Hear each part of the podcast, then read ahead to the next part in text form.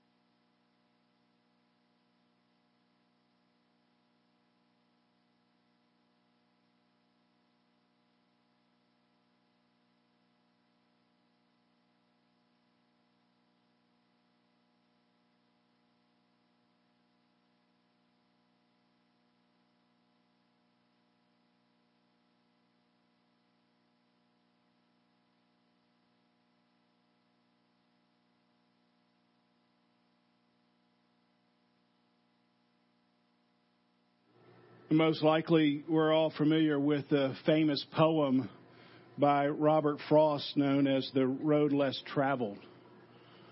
has this famous little closing phrase two words diverged, divert, two roads diverged in a wood. And I took the one less traveled by, and that has made all the difference. So, so there are times, Robert Frost understands this, we understand this, that life looks like a fork in the road. You come to certain places in it, it just looks like two choices. I've either got to go right or I've got to go left. And you, you peer down the road, you try to figure out which is the way to go. You m- must decide. And perhaps Frost drew some inspiration on, from his, for his poem from an even more famous poem, Psalm 1.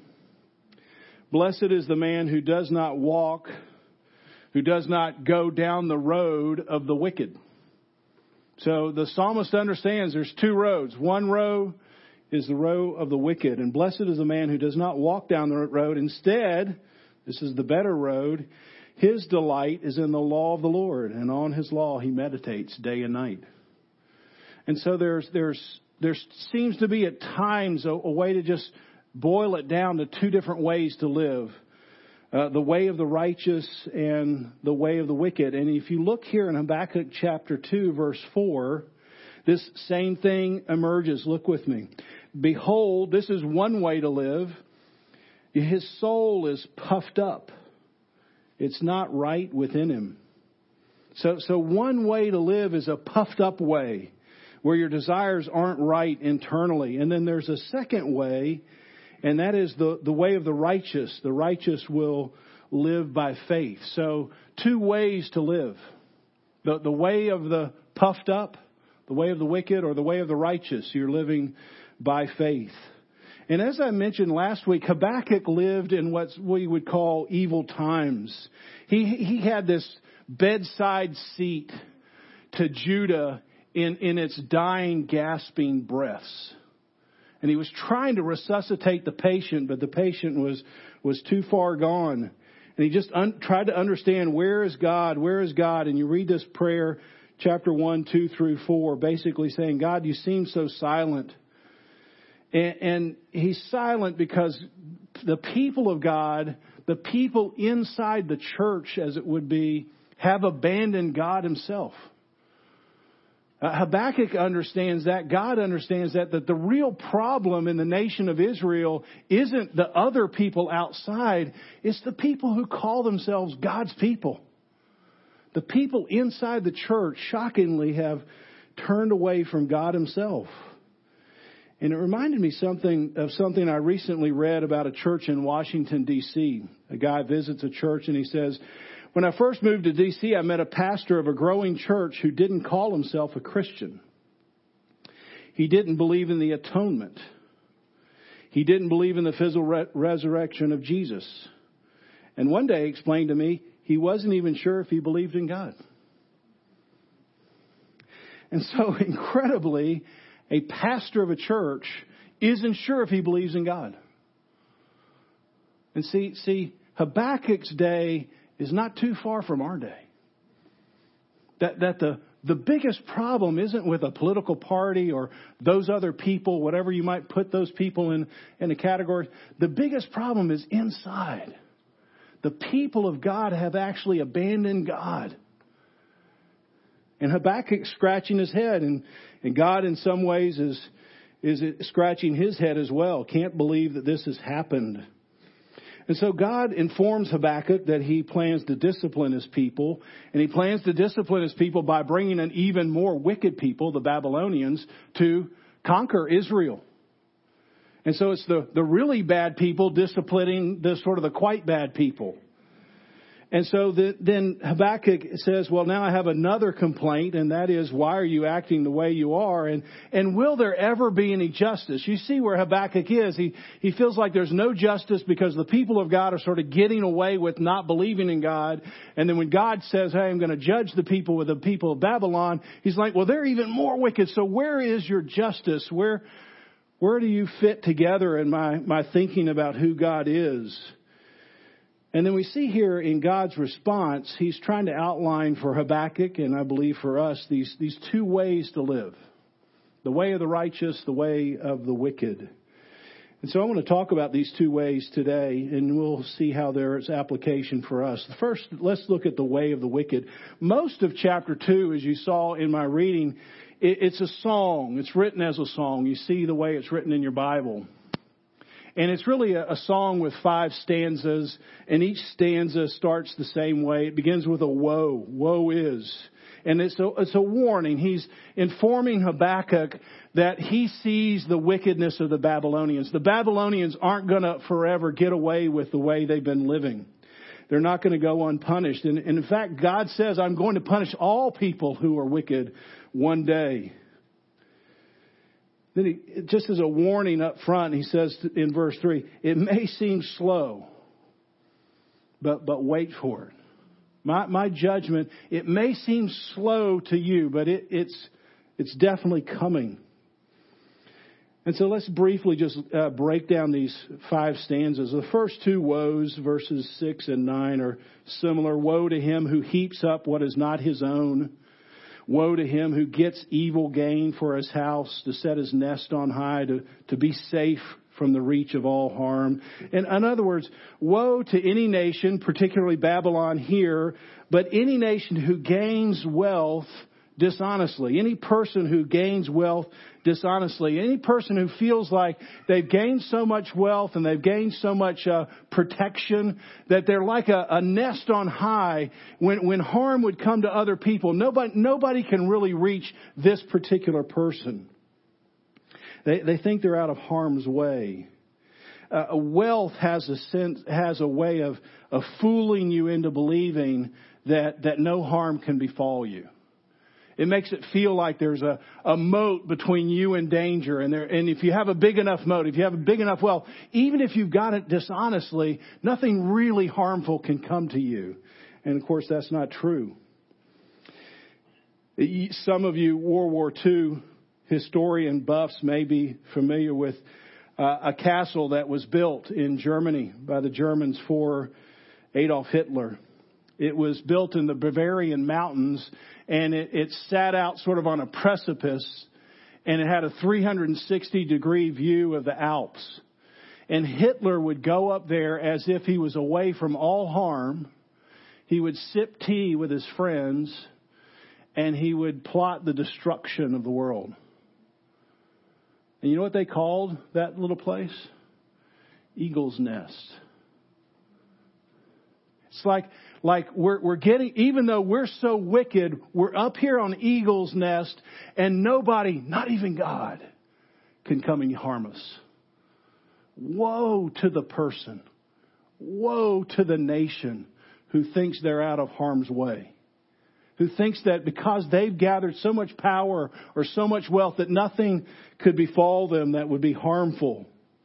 Verse 7 tells you exactly what happens to this person who gains evil who sets his nest on high. One day your debtors will suddenly arise and you will be spoiled for them. The third woe, verse 12 Woe to him who builds a town with blood. Woe to those who build through violence.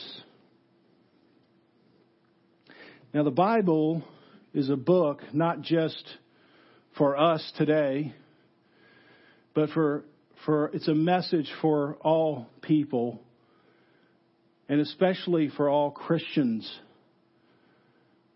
And, and I had to read this verse this week and think if you're a Christian and you're living in ISIS territory, and towns are being built by your blood.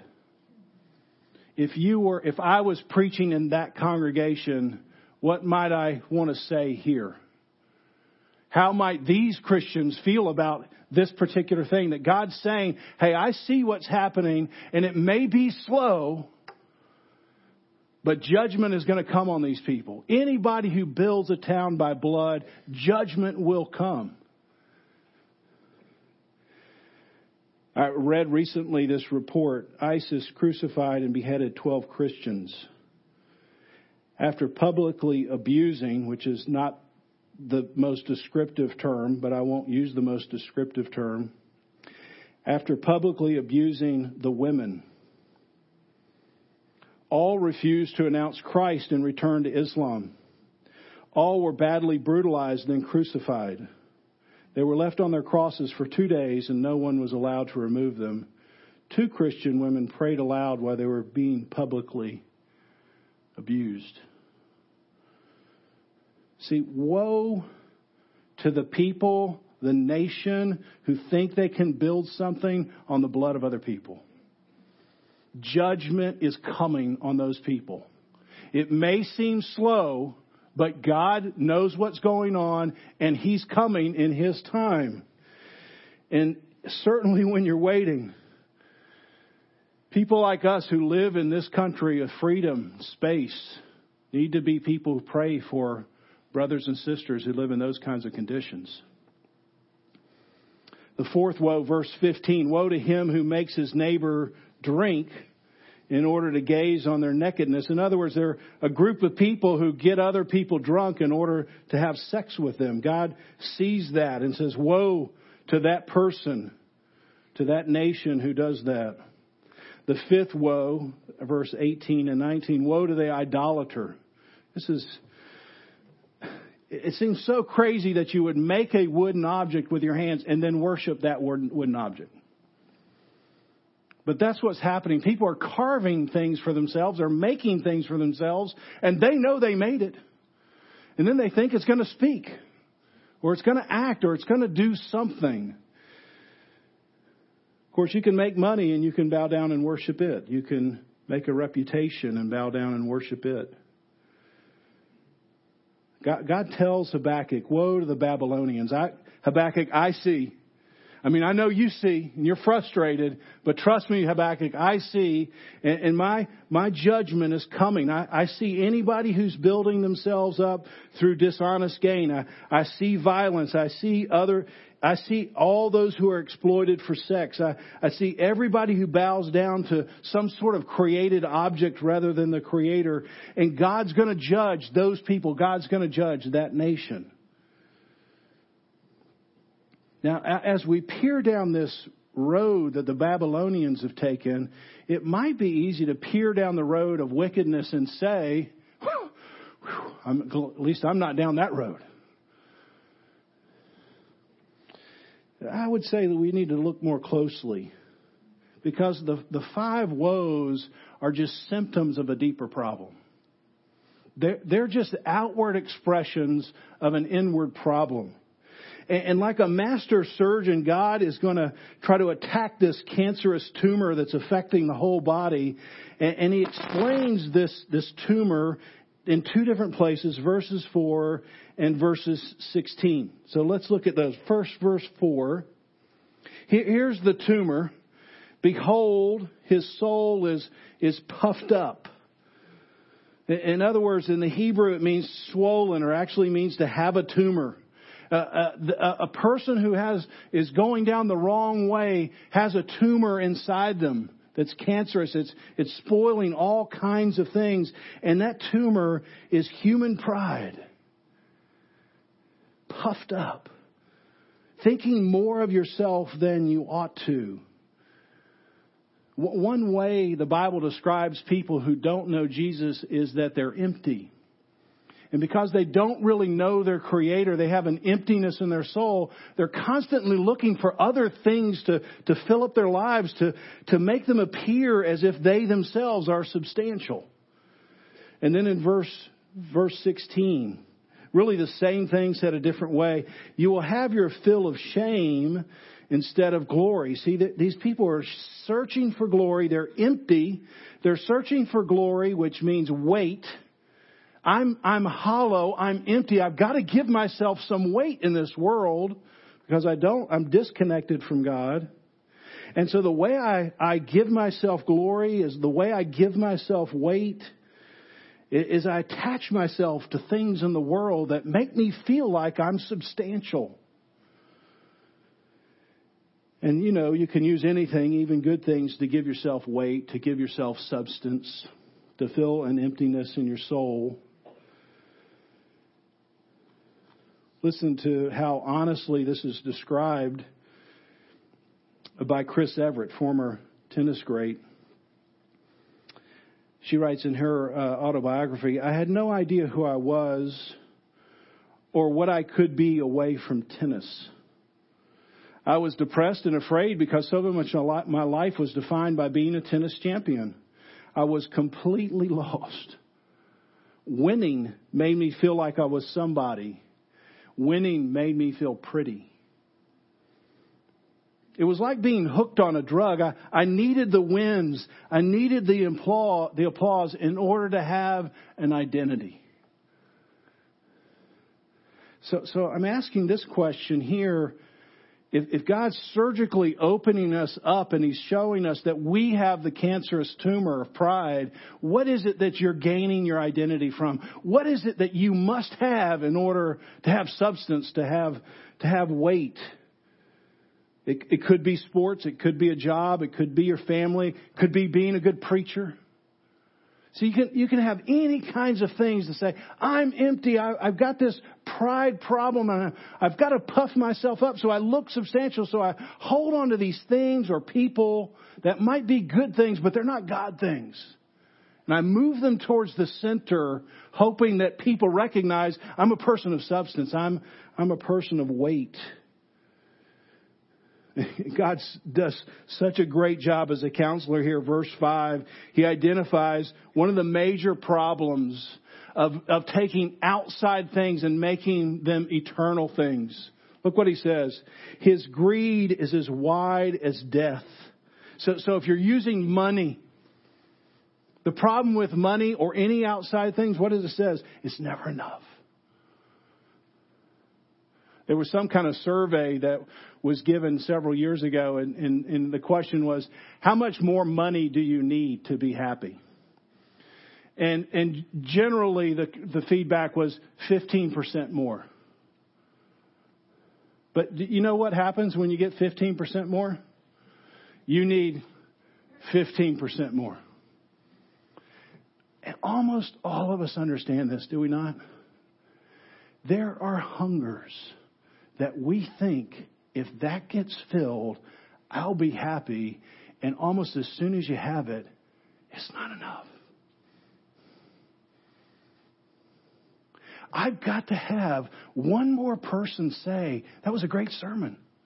One's not enough. I mean, it's wonderful, but I'll sure look for two. I've got to have 15% more because then I can get all this stuff that's going to make me happy. And when I have it, guess what? I need 15% more to take care of the stuff that I thought was going to make me happy. Whatever it is, it's something you've moved from the outside to the center because, because you've gotten disconnected to God and, and you, you're puffing yourself up and you can't sustain happiness. You can't stop the fears and anxiety. You never have quite enough applause or money or education. And what happens if you're if you're wise and you look at chapter 2 and you look at the Babylonians and you look down the road, you don't just see the Babylonians on the road of the wicked, you see yourself. Hey, I've taken that road. And maybe I haven't done all these things, but I've been puffed up. So if you do see yourself in the middle of this road, God describes how he's going to deal with people who've taken that road. Verse 16. You will have your fill of shame instead of glory. The cup in the Lord's right hand will come around you, and utter shame will come upon you. So think, the, the, there's a cup in God's right hand and it's coming towards you. It's going to surround you if you've taken the way of the wicked. And you want to ask yourself, well, what is that cup? Means something. Jeremiah chapter 25, again, a contemporary of Habakkuk. This is what the Lord, the God of Israel, said to me Take from my hand this cup, filled with the wine of my wrath and make all the nations to whom I send you drink it. So everybody on the road or on the path of the wicked, which I'm trying to help you understand is everybody,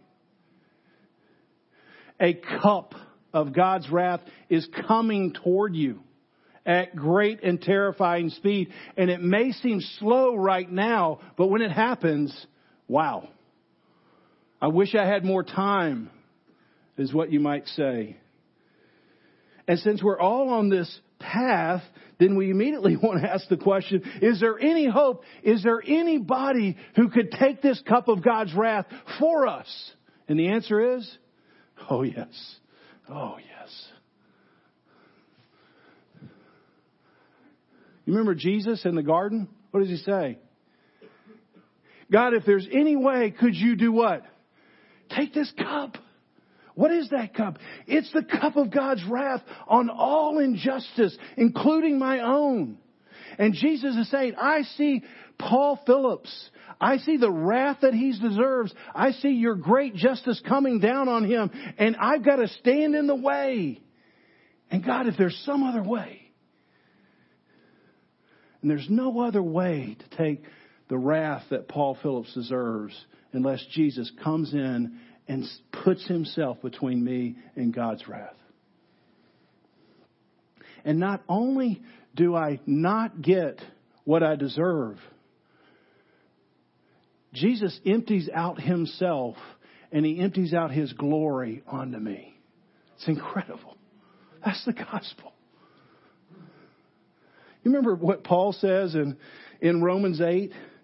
If we are children, if, if we live by faith, if we are heirs, we're heirs of God, we're co-heirs with Christ, incredible. If indeed we share in his sufferings, in order that we might also share in his glory. I consider our present sufferings are not worth comparing to glory the glory that will be revealed in us, the glory that Christ spills out onto me as he takes the wrath that I deserve. So, so people who live by faith in Jesus, puffed up people become faithful people. Empty people become weighty people by God's glory. And, and if we wait, even though it may seem slow in God's timing, one day I will be filled with God's glory. Now that, that's as clearly as I can put the gospel. Everybody is down the road of wickedness. Paul Phillips says, and everyone else. There is no one who does good. No, Paul says, not even one. And so we've got to ask ourselves, okay, I may not look like or have the symptoms of the Babylonians, but I have other symptoms that I know I have this cancerous tumor. Who can stand in the way? Who can take out this heart of stone and give me a heart of flesh? There is a person. His name is, is Jesus Christ. He's God in the flesh. And so there's a, a second way to live. It's the way of the righteous, and that is the way of the righteous is that they live by faith. Habakkuk chapter 2 verse 4. The righteous will live by faith. This is the second road. And it's probably one of the most famous verses in Christian history. It's, it's, it's important to notice here, just as an aside, that, that the way of the wicked has a list of bad behaviors. The way of the righteous doesn't have a list of good behaviors. You just need to say amen to that. Because it's not, okay, I have a bunch of bad behaviors. Now, in order to be righteous, I need to live by a list of good behaviors. So many people think that's Christianity. That's not Christianity, that's religion. And religion isn't going to get you saved. Faith in Jesus gets you saved. Once you have faith in Jesus, your behaviors begin to change. But you don't say, I'm trading in a bunch of bad behaviors for a list of good behaviors because that's a terrible, that's not good news. That's terrible news. Someone once said Christianity is like you get a do-over. I don't need a do-over.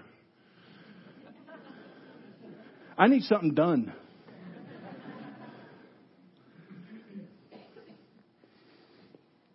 This, this phrase, the righteous will live by faith, I just want to close with three simple observations because it's quoted three times in the New Testament. You can just write this down. You can go back and look for yourself. Romans 1:17. For in the gospel a righteousness from God is revealed, a righteousness that is accomplished from start to finish by faith. Just as it is written, the righteous will live by faith. So the apostle Paul is trying to make the gospel very clear. The good news is a righteousness, a right standing before God has been revealed. And it's not a righteousness of our own, it's an alien righteousness. It's a righteousness that comes from God. And so he's just saying you can't live righteous enough. You need a, another righteousness, something that gets revealed. And that person is Jesus Christ. And if you're here and you think, gosh, I don't know, I think I can be righteous enough, I would just exhort you to read Habakkuk and say, the Bible says you're puffed up. You just think too much of yourself. I'm sympathetic with that. I've been there many days. But thinking that you can be righteous enough is puffed up. So a righteousness, a right standing before God has to come outside of myself, and that's the person of Christ. Galatians 3:11. Clearly no one is justified by, before God by the law because the righteous will live by faith. So again, the apostle Paul warning of this trap of legalism. A legalist is a person who, who uses religion to give them weight. They're, they're usually people who point to a list of things to do and not frequently pointing to Jesus who's done something. So a, a, a, relationship with Christ is one that I've put all of my faith in Him for what He's done and none of my faith in myself about what I've done. The righteous live by faith. The righteous don't live by list. Number three, Hebrews 10:32. Uh, remember when you stood your ground in a great contest in the face of suffering. So these people have been suffering for their faith, and and the writer, perhaps again the Apostle Paul, is saying, you remember when you were in that great contest in the face of suffering. Sometimes you were publicly exposed to insult and persecution. Other times you stood side by side with those who were being treated, mistreated. You sympathized with those who were in prison. You joyfully, listen to this, you joyfully accepted the confiscation of your own property. You joyfully accepted the confiscation of your own property. That is happening today. Because you knew, this is what gives you joy, not happiness, but joy, because you knew that you had a better and lasting possession. Now, he closes with this Do not throw away your confidence in just a little while. See, it may seem long, but in God's timing, it's just a little while.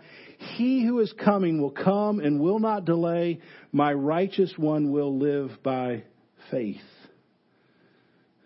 So it's a, a strong reminder who, for those who live in evil times to, to continue to stand firm to continue to live by faith and not by sight. Which, which leads us back to Habakkuk chapter 2, verse 20, the last verse. The Lord is in his holy temple. Let all the earth keep silent before him. No, no matter how crazy your life may seem, now, now how crazy it seems like when you turn on the television and you watch news reels 24 7 and everything's a news alert, and, and it feels like just everything's falling apart. God's trying to say to Habakkuk, I'm in my holy temple. Nothing is happening that I'm not in control of or going to make uh, come to some kind of completion in my time. Habakkuk, stop worrying. Just be silent, exercise faith, and trust in me. Easy say, hard do.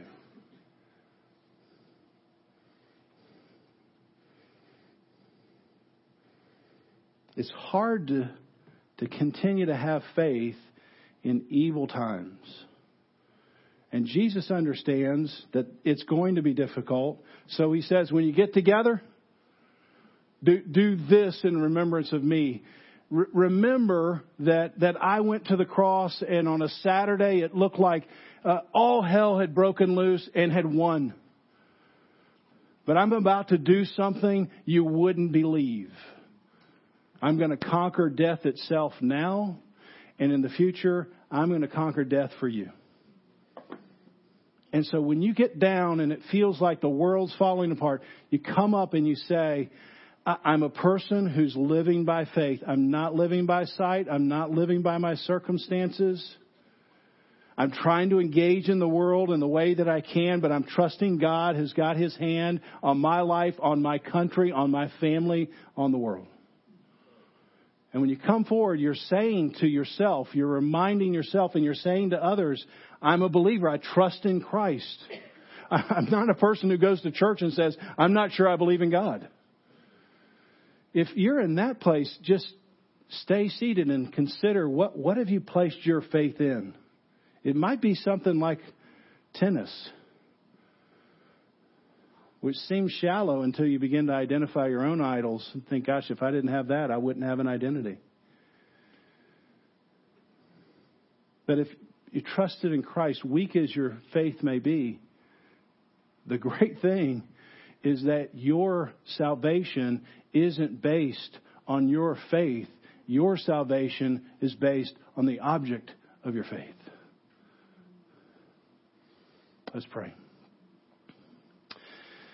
There's so much here in this little three chapter book.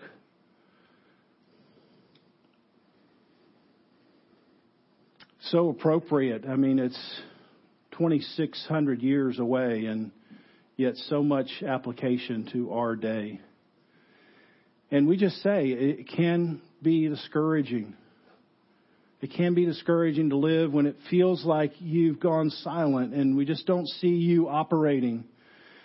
And then it can be discouraging when, when we see you operating, but it's opposite of what we would want. And so, in those days, we just pray that you would, by the power of your Holy Spirit, help us to move in the way of the righteous by living by faith, trusting that you are in your holy temple. Lord, we're thankful on the night that you were betrayed when chaos was breaking loose, you calmly and in control said, This is my body, this is my blood given for you. Take and eat. Do this in remembrance of me, so that when you become discouraged, you, you know that I'm in control even in death itself. Lord, would you take these very common elements and give grace and peace, comfort to your people? In Jesus' name. Amen. The ushers will come and dismiss you by rows, and if you're made that commitment to Christ, you are living by faith, please come forward and partake of the body and the blood of Christ.